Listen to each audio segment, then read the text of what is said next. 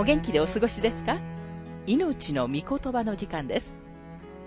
この番組は世界110カ国語に翻訳され、1967年から40年以上にわたって愛され続けている J. バーノン・マギー神学博士によるラジオ番組、スルー・ザ・バイブルをもとに日本語訳されたものです。旧新約聖書66巻の学びからダニエル書の学びを続けてお送りしております。今日の聖書の箇所はダニエル書5章2節から19節です。お話はラジオ牧師福田博之さんです。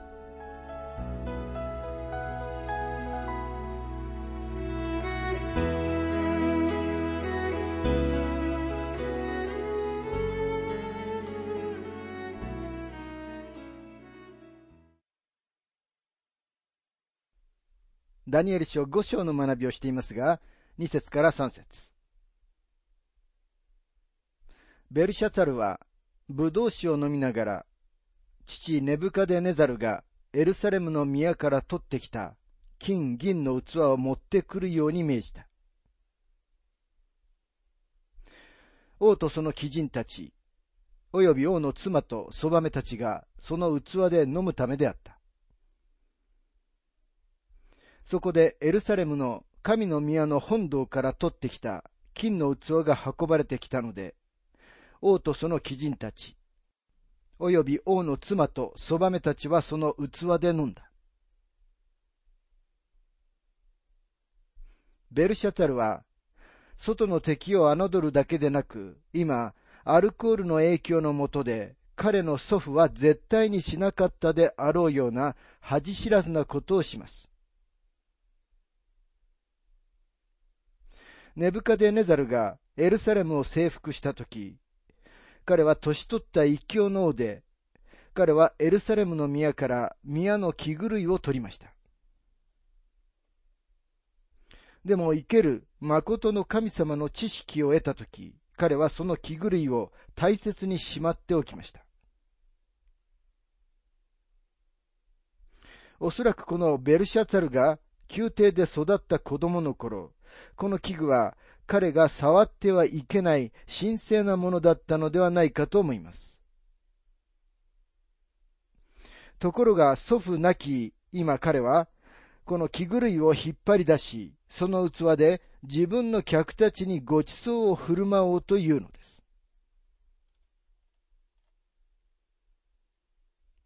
聖書の中の聖なるという言葉は神様の御用のために取り分けられたものを意味しますから、それらの木狂いは、その時はもはや聖なるものではありませんでした。でもベルシャツァルはこの行為をもって神様を確かに侮っています。そして今日の人々も自分たちの言葉や行動によって神様を侮辱し侮っているのです。でも時々私たちは、なぜ神様は神様を侮る人々をすぐ罰しないのだろうかと疑問に思います。しかし神様にはたっぷりと時間があるのです。神様はちょうどこれからベルシャツァルを扱われるように、そのような人々を必ず取り扱われます。ベルシャツァルは自分の祖父が神様の知識を得、神様を賛美し褒めたたえたことを知っていました。ダニエル書5章の22節にはこのように書かれています。その子であるベルシャツァル。あなたはこれらのことをすべて知っていながら心を低くしませんでした。それなのに彼は恋に神様を侮り冒涜したのです。旧約聖書信玄の29章の一節にはこのように書かれています。責められてもなお、うなじの怖いものは、たちまち滅ぼされて癒されることはない。さて今、宴会に参加しているすべての人たちはひどく酔っ払っていました。本当にその場は宝刀と乱らさに満ちた状態でした。子供の頃からこのベルシャタルの宴会について様々な牧師たちが説教するのを何度も聞いたことがあります。そのうちの幾人かによれば、この宴会はものすごいものだったに違いありません。牧師の一人は、踊り子たちや飲酒や笑い声やそういった類のことを語られました。ダニエル書5章に戻りますが4節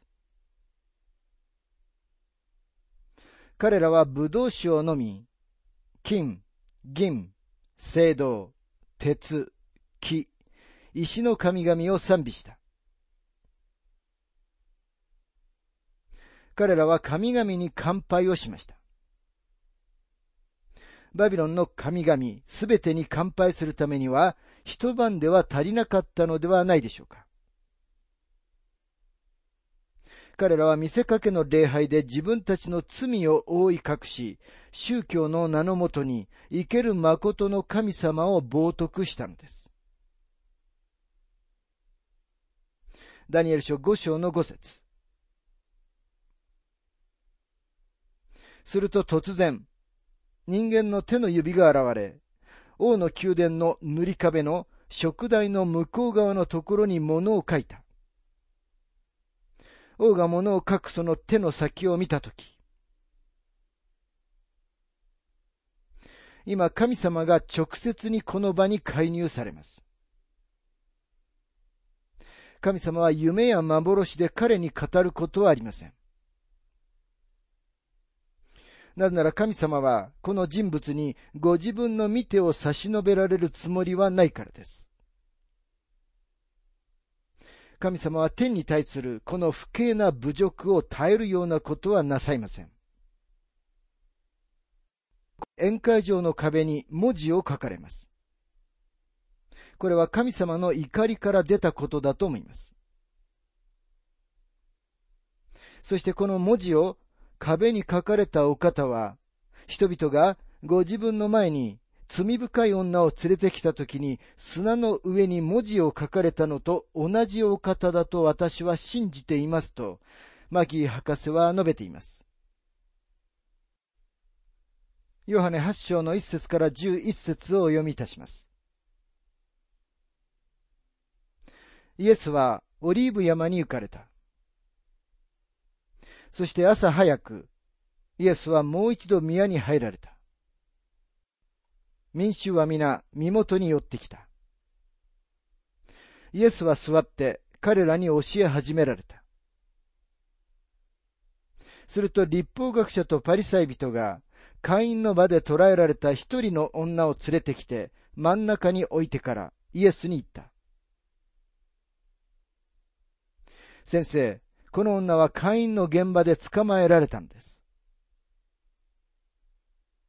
モーセは立法の中で、こういう女を石打ちにするように命じています。ところであなたは何と言われますか？彼らはイエスを試してこう言ったのである。それはイエスを告発する理由を得るためであった。しかしイエスは身をかがめて指で地面に書いておられた。けれども彼らが問い続けてやめなかったので、イエスは身を起こして言われた。あなた方のうちで罪のない者が最初に彼女に石を投げなさい。そしてイエスはもう一度身をかがめて地面に書かれた。彼らはそれを聞くと年長者たちから始めて一人一人出て行き、イエスが一人残された。女はそのままそこにいた。イエスは身を起こしてその女に言われた。夫人よ、あの人たちは今どこにいますか？あなたを罪に定めるものはなかったのですか？彼女は言った。誰もいません。そこでイエスは言われた。私もあなたを罪に定めない。生きなさい。今からは決して罪を犯してはなりません。ヨハネの福音書の中での主イエスのメッセージは、許しのメッセージでした。しかしここで、ベルシャツァルのために書かれたメッセージは、有罪判決のメッセージでした。これからすぐにダニエルがはっきりと語るように、ベルシャツァルは天の神様を無視したのです。ダニエル書5章の6節王の顔色は変わり、それに怯えて腰の関節が緩み、膝はガタガタ震えた。ベルシャツァルは立ち上がることができませんでした。ほんのちょっと前は彼は酔っ払いすぎて立ち上がることができませんでした。彼は壁の文字を見て突然シラフになりましたが、それでも立ち上がることはできませんでした。彼が壁に見たものが死ぬほど彼を怖がらせ、恐れに完全に圧倒されてしまったからです。ダニエル書5章の7節王は大声で叫び、呪文師、カルデア人、星占いたちを連れてこさせた。王はバビロンの知者たちに言った。この文字を読み、その解き明かしを示す者には誰でも、紫の衣を着せ、首に金の鎖をかけ、この国の第三の権力を持たせよう。王の述べている報酬が、この国の第三の権力であることに注目してください。ダニエル書は何と正確であることでしょうかこの書を書いた人物はそこにいて状況が分かっている人物でなければなりません。なぜならこの時、ナボニドースが本物の王であり、ベルシャツァルは王国で第二の権力にしか過ぎなかったからです。ダニエル書5章の8節その時、王の知者たちが皆入ってきたが、彼らはその文字を読むことも、王にその解き明かしを告げることもできなかった。ようやくベルシャツァルが正気に戻った時、彼は知者たちを急いで呼び集めました。そして彼らに壁に書かれた文字の解き明かしをするように頼みました。ベルシャツァルは気前の良い報酬を提示しましたが、彼らはただそこに立って王を見つめていることしかできませんでした。彼らは答えを知りませんでしたし、どうしたらよいかもわかりませんでした。バビロンの知者たちが役に立たなかったのはこれで3回目です。これらの出来事で彼らは完全に王の信頼を失ったのではないかと思います。ダニエル書5章の9節それでベルシャツァル王はひどく怯えて顔色が変わり、鬼人たちも途方に暮れた。この宴会場で起こった変化を想像することができます。ほんのちょっと前までは、彼らは皆、笑ったり酔っ払ったりしていました。ところが今彼らは、シラフになり、混乱し、パニックになっています。ダニエル書5章の10節王母は王とその貴人たちのことを聞いて宴会の広間に入ってきた。王母は言った。王よ、永遠に生きられますように。怯えてはいけません。顔色を変えてはなりません。ここでの応募はネブカデネザルの妻です。彼女はバンクエットで何が起こったかを耳にして、王に話をするためにやってきました。ダニエル書5章の11節あなたの王国には、聖なる神の霊の宿る一人の人がいます。あなたの父上の時代、彼のうちに光と理解力と神々の知恵のような知恵のあることが分かりました。ネブカデネザル王、あなたの父上、王は、彼を受法師、呪文師、カルデア人、星占いたちの長とされました。ネブカデネザル王、あなたの父上と書かれていますが、当時は複数の親類関係が一つの言葉で表されていました。ですから、ここでの父という表現は、父、祖父、曽祖父、その上のおじいさんでもあり得たわけです。ダニエル書5章の12節王がベルテシャザルを名付けたダニエルのうちに、優れた霊と知識と夢を解き明かし、謎を解き、難問を解く理解力のあることが分かりましたから、今ダニエルを召してください。そうすれば彼がその解き明かしをいたしましょう。王母は孫を窮地から救うためにその場にやってきました。王母は彼に、王国にはダニエルという名の霊に満たされた人物がいて、この文字を解読することができるはずだと教えます。ダニエル書5章の13節から14節そこでダニエルは王の前に連れてこられた。王はダニエルに話しかけていった。あなたは私の父である王がユダから連れてきたユダからの捕虜の一人、あのダニエルか。あなたのうちには神の霊が宿り、またあなたのうちに光と理解力と優れた知恵のあることが分かったと聞いている。ダニエルが王の前に連れてこられました。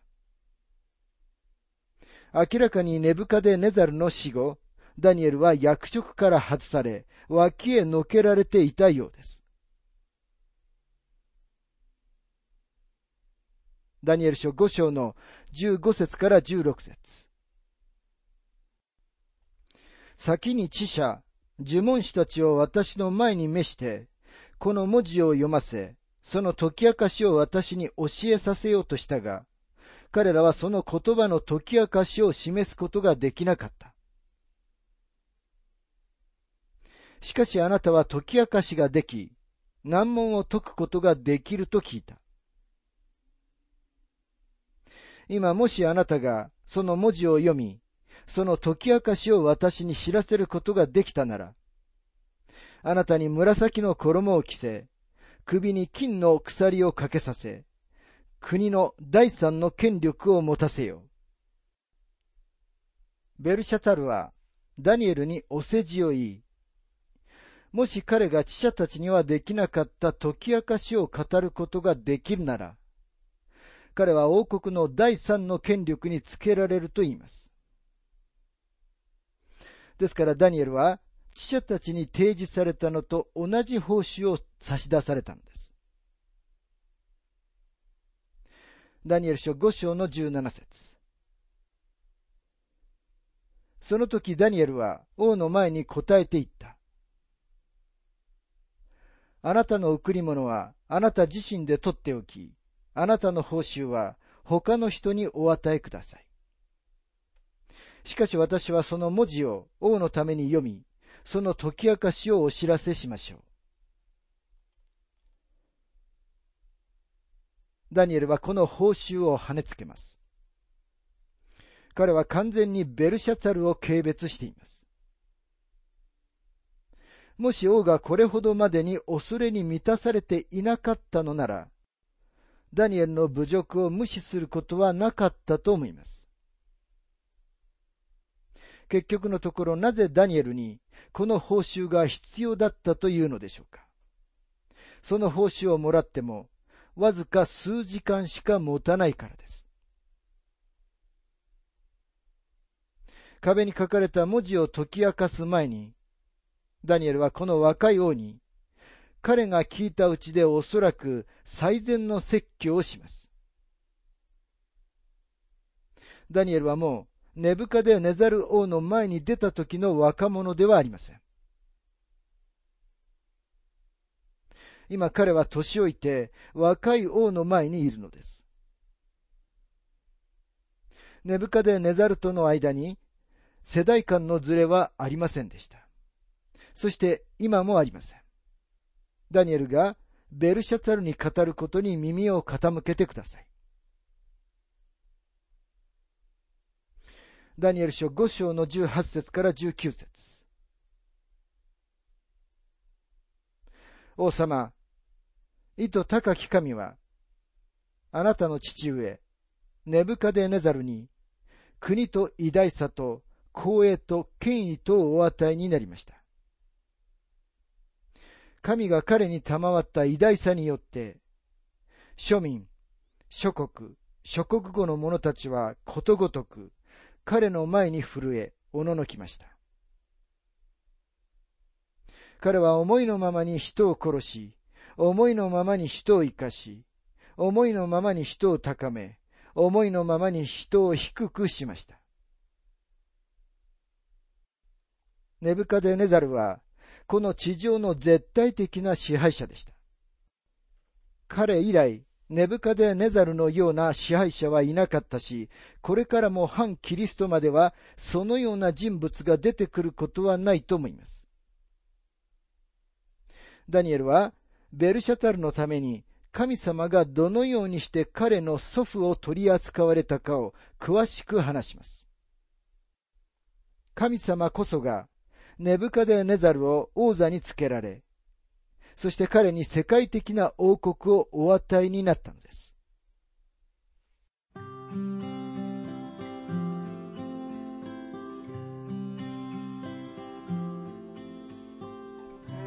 命の御言葉お楽しみいただけましたでしょうか？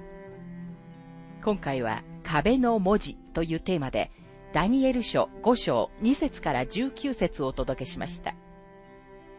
お話はラジオ牧師福田博之さんでした。なお、番組ではあなたからのご意見、ご感想、また聖書に関するご質問をお待ちしております。お便りの宛先は、郵便番号592-8345大阪府堺市浜寺昭和町4-462浜寺聖書協会命の御言葉の係。メールアドレスは全部小文字で ttb.hbc.gmail.com または浜寺アット浜寺バイブル .jp hamaderabible.jp です。どうぞお気軽にお便りをお寄せください。それでは次回までごきげんよう。